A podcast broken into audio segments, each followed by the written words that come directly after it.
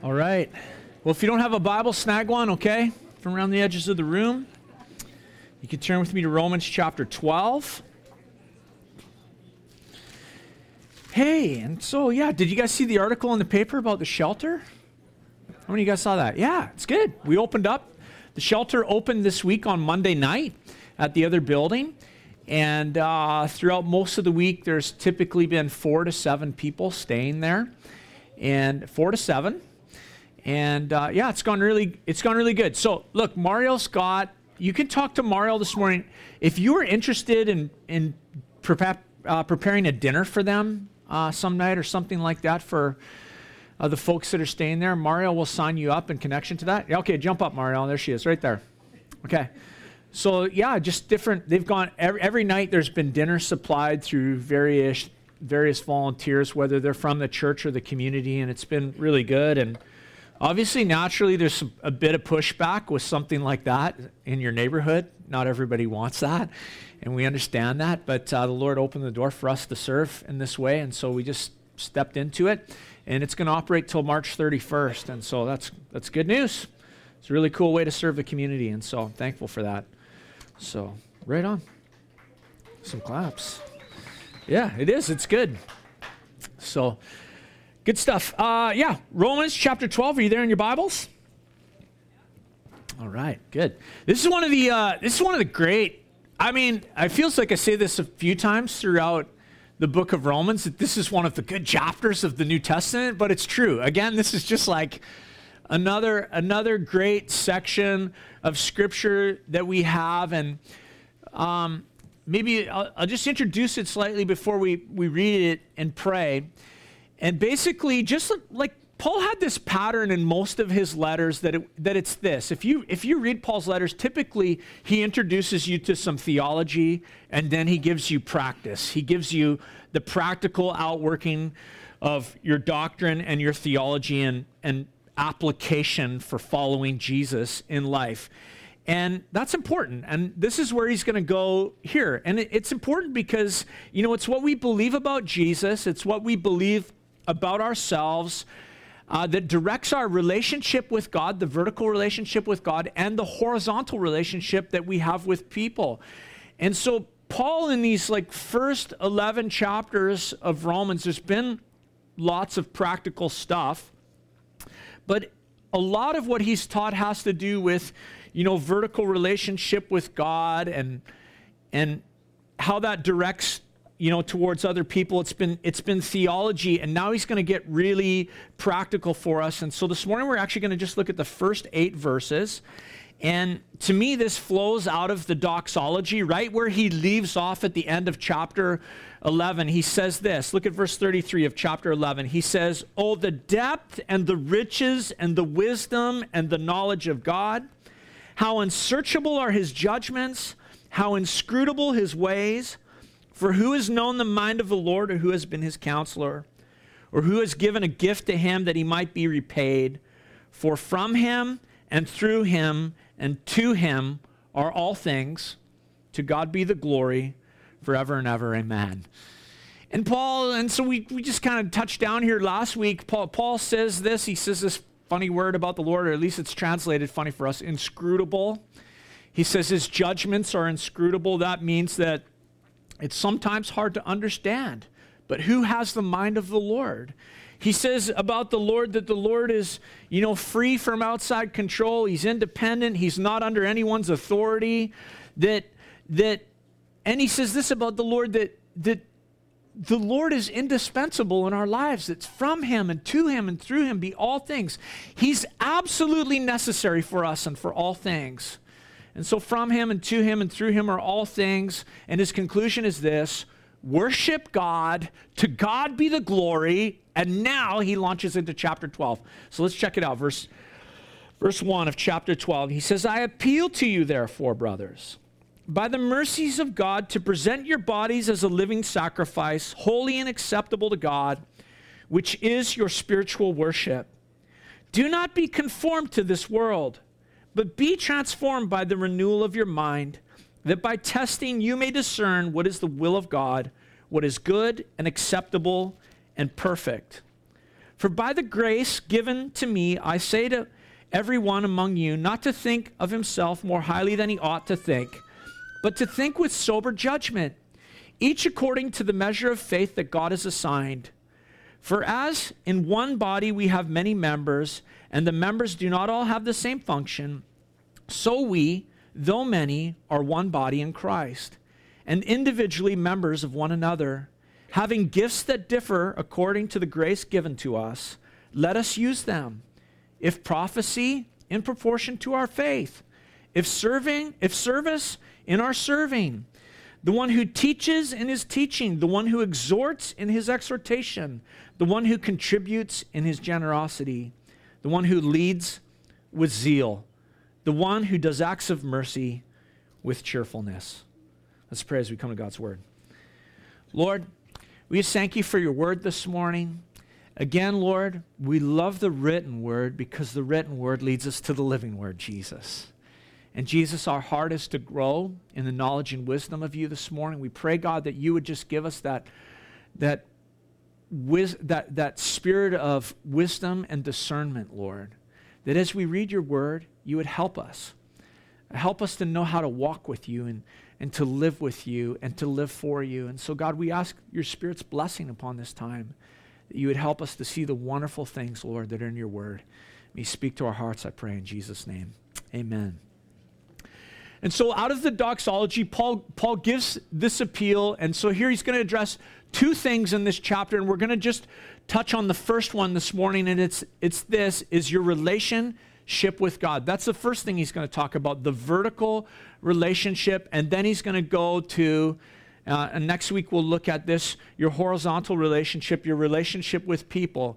And so in verse 1, he says, I appeal to you, therefore, brothers, by the mercies of God, to present your bodies as a living sacrifice, holy and acceptable to God, which is your spiritual worship. Remember, our launch point was to God be the glory. It's in light of God's glory and all the theological truth of Romans so far that we should say, what is God requiring of me? What is a reasonable response to God? That's a good question. That's a good question when you think about it. You know, it's like, what does God want from you and me? You know, when I once once I come to faith in Jesus, I, I have to decide that I want God to be glorified in my life. And, and so I have to ask the question well, what does my relationship with God practically look like? How should all of these things affect the vertical relationship with our Heavenly Father? Uh, this week, I was, I was coaching uh, Eli's hockey team on Monday night. I, I coached their practice, and they've been a rather difficult group this year uh, for a variety of reasons, mainly because they're 13 and 14 year olds. And, and that's like, I, I've just found like now I've been coaching my kids for lots of years, and 13 14 they're the worst okay so just just is they just they're they're they they're old they're younger than they think they are you know, they don't know as much as they think they do. And so, you know, I've been struggling with this group a little bit. So, so this week we were, I had them, we were in the middle of the drill. I blew the whistle. We pa- I paused the drill and I was giving some finer instruction in regards to what I expected. And in the corner of my eye, there's a kid over on this side and he starts playing with the puck. Now, that's a no no if you're a coach. If you've ever coached hockey, it's like you stand still, you listen to your coach, don't touch the puck. And then he starts flicking the puck off the boards. These guys were pushing me as it was to start. So I blew the whistle. Hard lap, everybody! You know, just losing my mind. And I make them do a lap, and I come in there, 10 push ups right now. And one on this side, over on this side, gives two push ups out of 10. You know, everybody else is down and going. And I can see him drop late into this whole thing. And I said, okay, because so and so didn't do them. Now we're going to do lightnings, which are sprints. Then we're coming back to do some more push ups. Then we're doing more lightnings, and you better all do everything. So they, they, they did the, I'm just losing my mind. And then I called him in and I bawled him out for a few minutes. And then we had like an awesome practice from there on in because, you know, I was demanding a response from these kids, which is necessary in that situation. Now, Romans 12 starts out here, and it's interesting because it's not a demand. that Paul is giving us from God. It's not like what I gave those kids, but it's an appeal. He says, in light of these things, in, in, in light of the glory of God, I urge you. And that's the way God works. You know, God is not a demander, He's a persuader. He's, he's urging us, He's calling us. He doesn't say, I demand this from you. He says, I urge you and I encourage you with the gentle voice of the Holy Spirit that you would respond to who I am. And so, in view of His mercy, looking through that lens of God's mercy, in light of God's heart of compassion and mercy towards us, God's compassion towards you, Paul says, here's what you should do. This is your practical response. Present your body to God as a living sacrifice. Now, the concept of a, a, a living sacrifice is kind of, when, if you know the Old Testament and know, know your Bible and, and, and history, you know that that's pretty revolutionary. I mean, before Jesus in the Old Testament, as an act of worship and as an act of sacrifice, worshipers brought animals to the Lord. Those animals were sacrificed, their blood was shed. And, and that was how sacrifice worked. There was death involved with sacrifice. But in Christ Jesus, we know this that, that God the Father has gained access to that which He always wanted. It was you. And there is no need for the shedding of blood to atone for sin because Jesus has done that once for all. Jesus is the sacrifice that gave his life for you and I. And your Father in heaven, he, he wants you. Not some dead animal sacrifice that you might bring to him, not some dead sacrifice. He wants you. And because Jesus died for your sin, because he was buried, because he was raised to life again, the scripture tells us, we've seen this in Romans, there's nothing that can separate us from the love of God that isn't, isn't, that is in Christ Jesus. And so God does not want your sacrifice. God wants you. The scripture says obedience is better than sacrifice. And so the appeal is that you would offer yourself to Him, that you would offer to Him your body. And so now we bring ourselves to the altar of worship and, and we say this to the Lord Lord, because of all that you've done for me, I want you to have all of me. I give you my body. One of the challenges that, that a living sacrifice presents compared to a, a dead sacrifice is, you know, a living sacrifice can get up off the altar. That's the challenge for you and me. It's like one day I present myself to God, and the next day I take the sacrifice back. Like, oh, oh yeah, right, I forgot. You know, Lord, that I'd offered myself to you. And so this is a daily challenge for you and I. This is very practical. This is Christianity 101 that we have to present ourselves to the Lord for His glory, for His use, for his purposes. And God wants you.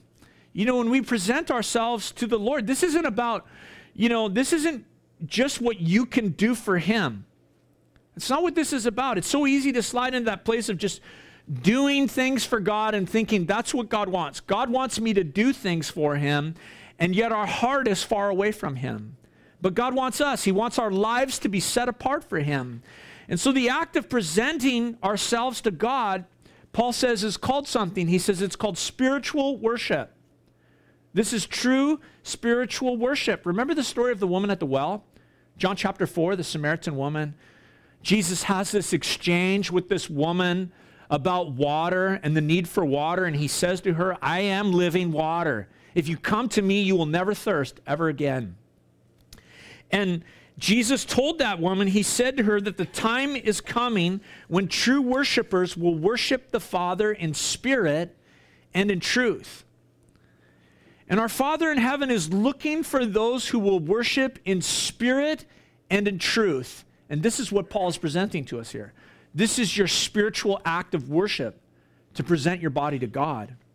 You know, other versions of the, of the Bible, other translations, rather than calling this the spiritual act of worship, they call it the reasonable service. This is a reasonable service. This is a reasonable response, which means that presenting your body to the Lord as a living sacrifice is logical, it's a rational act on the basis of everything Jesus has done for you. You present yourself to Him. I think, well, it kind of, you know, in my mind, what does that prayer sound like? What does it look like? I don't know. It's like, Jesus, I lay down my life for you. I present myself to you because you laid down your life for me. You know, I don't want to miss out on anything that you have for me. I don't want to miss out on anything you have for me today. I don't want to miss out on anything eternal. I offer you my life. I offer you my body as a living sacrifice. Use me, consume me for your glory, for your name. You know, before Jesus, before we trusted in Jesus, we used our bodies to satisfy the appetites of the flesh. We used our bodies to sap- satisfy the appetites of the sinful nature. But now, now that we've come to saving faith in the Lord Jesus Christ, we want to use our bodies for God's glory and for God's purposes. Our body, the scripture says, is his temple. Our, our body is the dwelling place which the, which the Spirit of God resides in. And so, what you do with your body as a Christian is very important. It matters to God, it matters to Jesus how you treat his temple, what you do with that temple. There was a, a former Archbishop of Canterbury, and he said this He said, Christianity is the most materialistic religion in the world because it has to do with our bodies, physical things. Not, not materialistic in the sense of, of money, but materialistic in terms of the sense of this physical body. And so Paul says, present your bodies as a living sacrifice, holy and acceptable to God, which is your spiritual worship. What's he saying? He's saying this waive your right. Waive your right to yourself. Waive your right to your body. That's, that is the living sacrifice God wants. That is the act of spiritual worship the Spirit of God is appealing to you for this morning. That you waive your rights to yourself and you present yourself to Him. Not only does He want your body, he wants your mind as well. Look at verse 2. Do not be conformed to this world, but be transformed by the renewal of your mind, that by testing you may discern what is the will of God, what is good and acceptable and perfect. Calvin, I'm going to get you to jump up there a couple slides. Jump up there. A dedicated body, and the second thing the Lord wants is a decontaminated mind. A decontaminated mind. And the principle of this verse that we just read is this is well, I would say it's this. Don't be a chameleon, be a caterpillar. Don't be a chameleon, be a caterpillar. You know, you know what a chameleon what chameleons are known for? They, they have their ability to change color so as to blend into their environment. They conform to their world. And the Lord says this, or Paul says this, the Spirit of God says through him, do not be conformed to this world, but be transformed by the renewal of your mind. Do not be conformed to this world. Conforming to this world means that, that we follow the standard and we make ourselves similar to the pattern of this world. And the pattern of this world is one that is resisting God, that is fighting against God.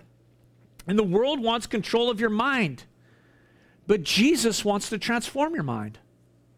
He wants to change your mind. Jesus wants to renovate your mind. I was thinking about that. It's like, it's like a reality TV show, This Old House, you know, or something like that. Let me in there. I'm going to knock down those walls and we're going to change this and we're going to do this.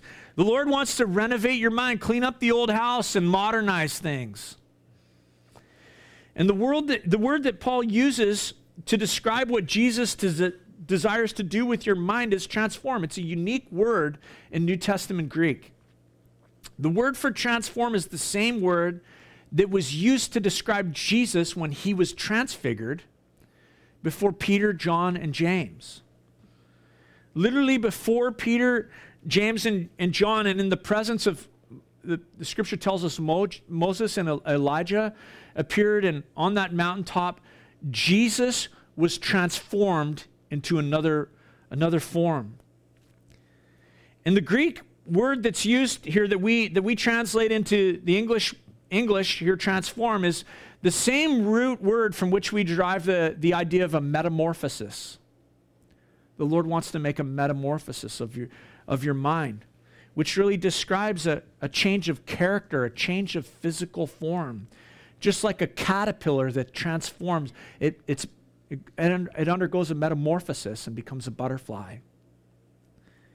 You know, when we were in, in Romans chapter 8, we read this in verse 29 For those whom he foreknew, he predestined to be conformed into the image of his son. That's a metamorphosis. You've been predestined to be conformed into the image of his son. And, and verse 30 says this And those whom he predestined, he also called. And those whom he called, he also justified. And those whom he justified, he also glorified. That means he finished the work of the metamorphosis. Yeah, you're right. And so glory is our identity. Glory is actually our identity before the Father because of Jesus. But glory will not simply be our identity, but our reality when forever we are with Jesus, like Blake read to us, that great scripture of what's happening in the throne room. And so, as followers of Jesus, we have to learn to think differently. Our minds have to be transformed, they have to be renovated. And it's a transformation that, that happens in the mind, it's supernatural, by which God changes our mind from the pattern of this world into the form of another kind. It's called the mind of Christ. Not the mind of this world, the mind of Christ. And the result of having the mind of Christ is that we will know, he says, the will of God. And so he says, don't be a chameleon, be a caterpillar. And the difference between conforming to the world and being transformed has really been, it's also been compared to that of a, a thermometer and a thermostat. You know, if you think about those two things, a thermometer adjusts to the temperature of its surroundings. All a thermometer does is conform to the temperature around it, and it reports, this is the temperature around me. But a thermostat changes the temperature. It changes the atmosphere around it. It changes the temperature of culture. And so for you and I, God, God is not calling us to be thermometers, but thermostats. Not to conform, but to transform. And the key to this transformation is the renewing of the mind, and the component that God uses to renew our minds is what? The Word of God. The Word of God. That's why you need to spend time in the Word of God. That's why I need to be spending time in the Word of God until we think like God thinks, until we feel like God feels, until your mind has been transformed within You know, caterpillars are kind of ugly, aren't they? Like, I, yeah, that's right. I totally think caterpillars are an ugly creature. I, I, remember, I just, whenever I think about a caterpillar, I, I, I think about when I was a kid, and I don't know if we had like a massive infestation around our area one time, but the alder trees, you know, just full of caterpillars, these ugly orange things, and they're like, kid, you're playing in the bush, they're dropping out of the trees into your hair, and the whole thing. They're just, I don't like caterpillars. And but the interesting thing about a caterpillar, right, is we know this, is that they they they form into the chrysalis. They they weave that thing and go inside of it, and it's pretty ugly too. Just this, I don't know what it is. Just stuck there, and this creature's inside. And underneath it all, what's happening on the inside is this transformation, this metamorphosis, and one day a beautiful butterfly is going to come out. Don't be a chameleon be a caterpillar. And so when we talk about the world and, and the pattern of this world that we're not to conform to, you know, I think of two things that the world really um, bases its thinking upon. The first one I would say is this feelings. Feelings. The life based on feelings says, well, how do you feel? How do you feel about your job? How do you feel about that relationship? How do you feel about your marriage? How do you feel about the worship at church today? Life based on feelings. The feelings are out front and it controls all of life. Another thing that the pattern of this world primarily bases its thinking on is doing. And the life based on doing is just focused on that activity and doing. It, it derives its sense of joy and contentment always from what is being done, the activities, the performance, you know, in that kind of thinking. Performance is everything. Just tell me what to do. I'll do it. Give me four points. Give me seven points. Give me three points, you know. And it's not that feeling and, and, doing don't come into play for the renewed, transformed mind. It's just that the transformed mind does not start with the question, How do I feel? The transformed mind does not start with the question, What should I be doing? The transformed mind starts with this question, and this is important What does God's word say? What is God's plan? What is true? What will glorify Jesus? Those questions come first before feelings and doing. The transformed mind says, What does God's word say about my feelings? The transformed mind says, What does God's word say about my job and the practices of my work? What does God's word say about my marriage? What does God's word say about my participation in worship at church this morning? What does God's word say? That's the first question of the transformed mind. And so Paul gives us a, a simple kind of two step method here for knowing the will of God. You want, you want to know the will of God? Two steps, he says. The first one present your body as a living sacrifice. Start your day with a prayer. You know, I heard, I heard somebody say this, and I just, I, I love it. He, he, I can't, and I can't remember who it was who, who I heard say this, but it's like, man, I want to present my body to the Lord before I roll out of bed and my feet touch the ground. Laying there, you know? Jesus, good morning. Good morning, Jesus. Before anything happens today, Jesus, I want my life to glorify you. And so I present myself to you. Before I have my cup of coffee, before I roll, that's hard. Before I roll out of bed, I, I want to give you my body. In my thoughts, in my actions, in my heart, I am asking that you would consume me. I am asking that you would fill me. I present myself to you as a sacrifice, a living sacrifice. The second thing he tells us for knowing the will of God be transformed by the renewing of your mind. That's why it's important that we spend time in God's Word every day, not just, you know, eat once a week on a Sunday morning at church, but every, every day in the Word of God. And we don't spend time in God's Word simply to, to gain knowledge. We spend time in the Word of God to commune with the Lord. We spend time in the Word of God to have our hearts changed, to have the Lord just do the renovation in that area of our lives. And we know this that primarily God speaks through His Word. His Word is a, is a living and an active Word. And when we read it, you know, nothing ever comes off the page. You know, nothing ever comes out of the Bible by accident. It's like, oh, wow, that was interesting. It's like the Spirit of God is always pointing and speaking through the Word of God and communicating and putting His finger on our lives and communicating specifically to us. And so, practically, we present our body to God as a living sacrifice and we're transformed by the renewing of our mind. And then he says, then you will be able. Then you will be able to test and approve what God's will is, his good, pleasing, and perfect will. You know, people often ask that question How do I know the will of God? Romans 12, 1 and 2 is just a great place to start. You know, dedicate your body, decontaminate your mind and, and you'll discover the will of God.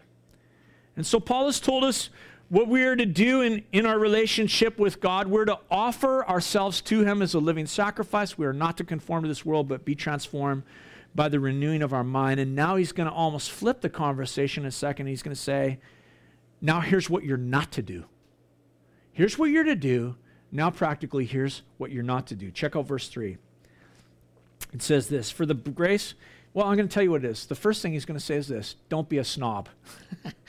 don't be a snob. Verse 3 For by the grace given to me, I say to everyone among you not to think of himself more highly than he ought to think, but to think with sober judgment, each according to the measure of faith that God has assigned. So Paul is is in a second here he's going to actually start talking about spiritual gifts and the, how they should function in the, in the church and in our lives. But before he does, it's necessary that he gives us a word about humility. About humility. Don't let what God has done in your life or what God is doing in your life turn you into a religious snob. That's the warning. You know what a snob is? It's a person with an exaggerated respect for themselves and for others in position or with wealth or you know a snob is someone who only seeks to associate with certain crowds and people that they would view as superior to others and they look down on other people and view other people as inferior. And it's very possible to be a religious snob isn't it? What do we call it? A religious snobbery is to be holier than thou. That's the old that's the old lining, you know, the line just nose in the air. And so Paul says you have to watch out for that. When we know God's will and we do it and we're communing and having relationship with God, don't be proud of that. Don't let your head swell. Big deal. You know, it's God's grace in your life that that's happened. And so he says, stay, stay humble. Measure, he says, measure the faith that God has given to you. How are you putting to work the faith God has given you? That's the measurement, not other people, not this inflated head. You know, in 1 Corinthians, the, uh, Paul talks about spiritual gifts. And sandwiched in between two chapters on spiritual gifts is that, that chapter that we all know and love. It's 1 Corinthians 13, the love chapter. And the whole point of the way that's organized is to communicate to us that the giftedness is meaningless unless it's accompanied by love. And so here, when Paul begins to talk about spiritual giftedness, the fact that always levels the playing field is grace. That anything you have is by grace. God's riches at Christ's expense. The unmerited favor of God. The gifts that each of us have received in Christ are an act of God's grace towards us. It's not what we've done. From first to last, spiritual gifts are an act of grace. And so, as you discover God's will in your life, as you discover how He has gifted you to serve Him, because everyone here is uniquely gifted to serve the Lord in His kingdom, you have to step out in, in the measure of faith God has given you. So he says, don't, don't think of yourself more highly than you ought. Don't, don't get intoxicated with yourself. Be sober minded, clear headed, so that you can function in what God has called you to function in, in His will. Warren Wiersbe, uh, he's a Bible commentator I love, preacher I love, and he tells a story. He says this I, I once ministered with two men who had opposite attitudes towards their gifts. The one man constantly belittled his gifts and would not use them. And the other man constantly boasted about, boasted about gifts he did not possess. Actually, both of them were guilty of pride because both of them refused to acknowledge God's grace and let Him have the glory. And so the warning is this man, view yourself with sober judgment. You know? For some of you, I would say this it's view yourself with sober judgment. For others, considering Warren's story, you need to quit making excuses and begin to function in the callings and the giftings God's placed upon your life. And so that's what Paul says. It's about the measure of faith. He's saying, step out in faith. Step out in faith in the way that God has gifted each one of you. He's given you spiritual gifts. And if you're unsure about the way God has gifted you, then start by backing up to the first part of this chapter. Present your body to God as a living sacrifice. Be transformed in the renew- by the renewal of your mind. Then you will be able to test and approve what God's will is his good, pleasing, and perfect will. Look at verse 4. He says, For as in one body we have many members, and the members do not all have the same function, so we, though many, are one body in Christ and individually members of one another. And so, you know, as a group of people, if we just even consider our room, I mean, we come from all sorts of different backgrounds and family upbringings, and we have different natural giftings and we have different spiritual giftings. And yet, though we're all different, God's brought us into one body, one, one family. We have unity, but not uniformity. We have found common ground in Jesus. He's, he's brought us into his body and he's made us into one. Many members with different functions, all unique, all with a role, everyone important to the health of the whole. You know, as I as I as I just kind of was in this chapter this week, and this part of chapter 12 just kind of jumped out to me because it's the the emphasis on God's um, grace. It's it's His grace from which our gifts are sourced. We can't we can't take credit um, for that which is an act of God's grace. It's a gift to you and I, spiritual gifts.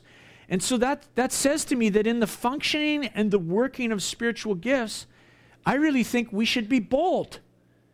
That we should go for it. That we should step out in faith for the good of the body. Function in the place God has called you to serve. And so Paul begins to list off some of the gifts. Verse 6 Having gifts that differ according to the grace given to us, let us use them. Wow, right, gifts, let us use them. Having gifts that differ according to the grace given to us, let us use them. If prophecy, in proportion to our faith. The, the gift of prophecy is to, be, is to be practiced in proportion to faith, which means this. If God has given you something to say to an individual or to, to the church, if you cannot, you know, share that in faith, knowing that God has spoken to you, then don't speak. But if confident that God has spoken, then in faith, trust Him and speak. You know, the gift of prophecy is a wonderful gift. Paul said to the Corinthians, he said, I wish you would all prophesy. And the gift of prophecy, we, we often equate it with the foretelling of the future. And prophecy does have a, a foretelling element to it, but more it's a forthtelling element. Primarily, prophecy is more accurately could be defined as making the heart and the mind of God known to his people. And sometimes that has a predictive element to it, and other times it doesn't. Prophecy declares truth, prophecy declares Jesus. So he says, if you have that gift in faith, exercise it. Look at verse 7. If service, in our serving. The one who teaches, in his teaching. The one who exhorts, in his exhortation. The one who contributes, in generosity. The one who leads, with zeal, the one who does acts of mercy with cheerfulness. Let's kind of cruise down that list. The gift of serving. That simply describes serving the church in practical ways. You know, D- Jesus did that. You know, he, he would teach and then he would touch people's practical needs. He would touch their practical needs. In the book of Acts, there's lots of stories of good examples in the, in the early church. There was that, that woman by the name of, of Dorcas who was a good example of the gift of one who served. She ministered to people with the simplest of acts, doing good, helping the poor, making clothing. Maybe you have the gift of service. Hey, man, there's like four, four to seven people down the street sleeping in our other church building every night. Maybe you could make a meal for them the gift of teaching. Teachers define truth. Jesus, in his, in his teaching, would take a truth, he'd take an Old Testament law or something, like do not commit murder, and he'd put a definition to it, and he'd teach that, he taught that, that anger in your heart against another human being is the spirit of murder.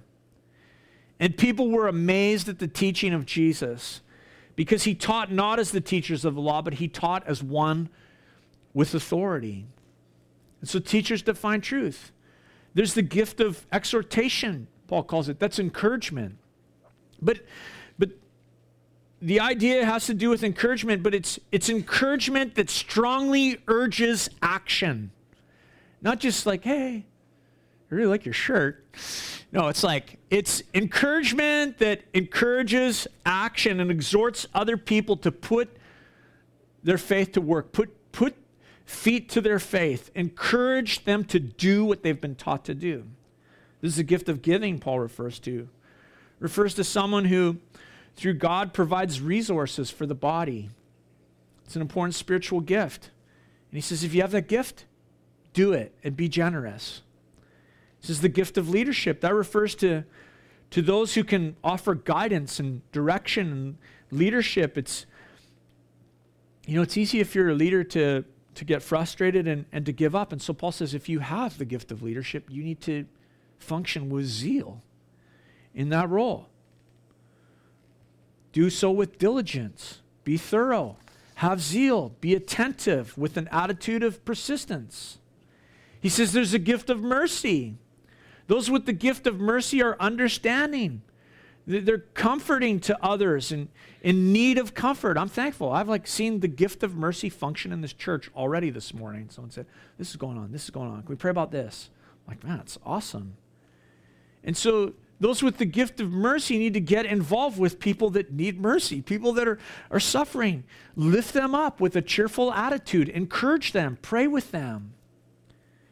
And so Paul goes through this, this list of, of gifts, and we're going to see next week as he continues with the instructions, he's going to talk about our dealings with other believers, and he's going to talk about our attitudes in that, and he's going to talk especially when we're dealing in spiritual gifts. And we're going to get to that next week. But here's the key for me when I think about functioning in the gifts. He says it's in proportion to the measure of your faith. And he says, don't be a snob, man. Don't be don't be so focused on yourself that you neglect others in the body. Serve them. Don't neglect your gifts. And it has to do with the measure of your faith. You know, when you think about faith, faith, the scripture tells us, faith itself is a gift from the Lord. And faith is really, you know, to kind of close the circle on this section of scripture, this is for me where it comes full, full circle. Faith is the fruit of a transformed mind. You know, Romans tells us, Romans chapter 6, that faith comes by hearing, and hearing by the word of God. You can't get the cart before the, the horse. You want to function in these gifts? Present your body to God, have a transformed mind. Then, as faith grows, you step out into the gifts the Lord has called you to. Boy, the conclusion of this message, like really simple. Offer yourself as a sacrifice a dedicated body. Offer your body to the Lord. This is a daily practice. Say, God, I present myself to you as a living sacrifice. Second thing the Lord wants, He wants to decontaminate your mind, He wants to renovate that space. So be transformed by the renewing of your mind every day. Time here, time with the Lord.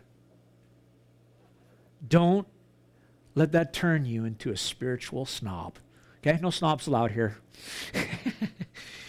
no holier than thou attitude. We, we love one another. We spur one another on towards love and good deeds. And in faith, step into the gifts God has called you. Exercise your gifts in accordance with the faith you have, the measure of your faith. Let's pray this morning. Would you guys stand with me? Lord, we just thank you for your word. I'm going to invite the worship team to come. Lord, we thank you for your word. Lord, we thank you that you're practical. Thank you, Lord, that you give us really practical ways to grow, God. And Lord, we desire that. Lord, we, we desire that you'd come and renovate our thinking, that you'd transform us, that you'd change us. Lord, we don't want to be chameleons in this world, God. We want to be those who are transformed by you. And so, Lord, again, we present ourselves to you. living sacrifices, Lord. This morning, God, this is we were singing. Come to the altar. Lord, we get up on the altar and we present ourselves to you. Lord, we pray that you would reveal your will. Lord, for each person here, I just pray, God, that there would be revelations for them this week in regards to your will for their lives. Lord, fill us with a heart of faith, I pray, that we would step into the gifts and calling upon our lives. Lord, I just thank you for your people this morning. Pray your blessing over them in Jesus' name. Amen.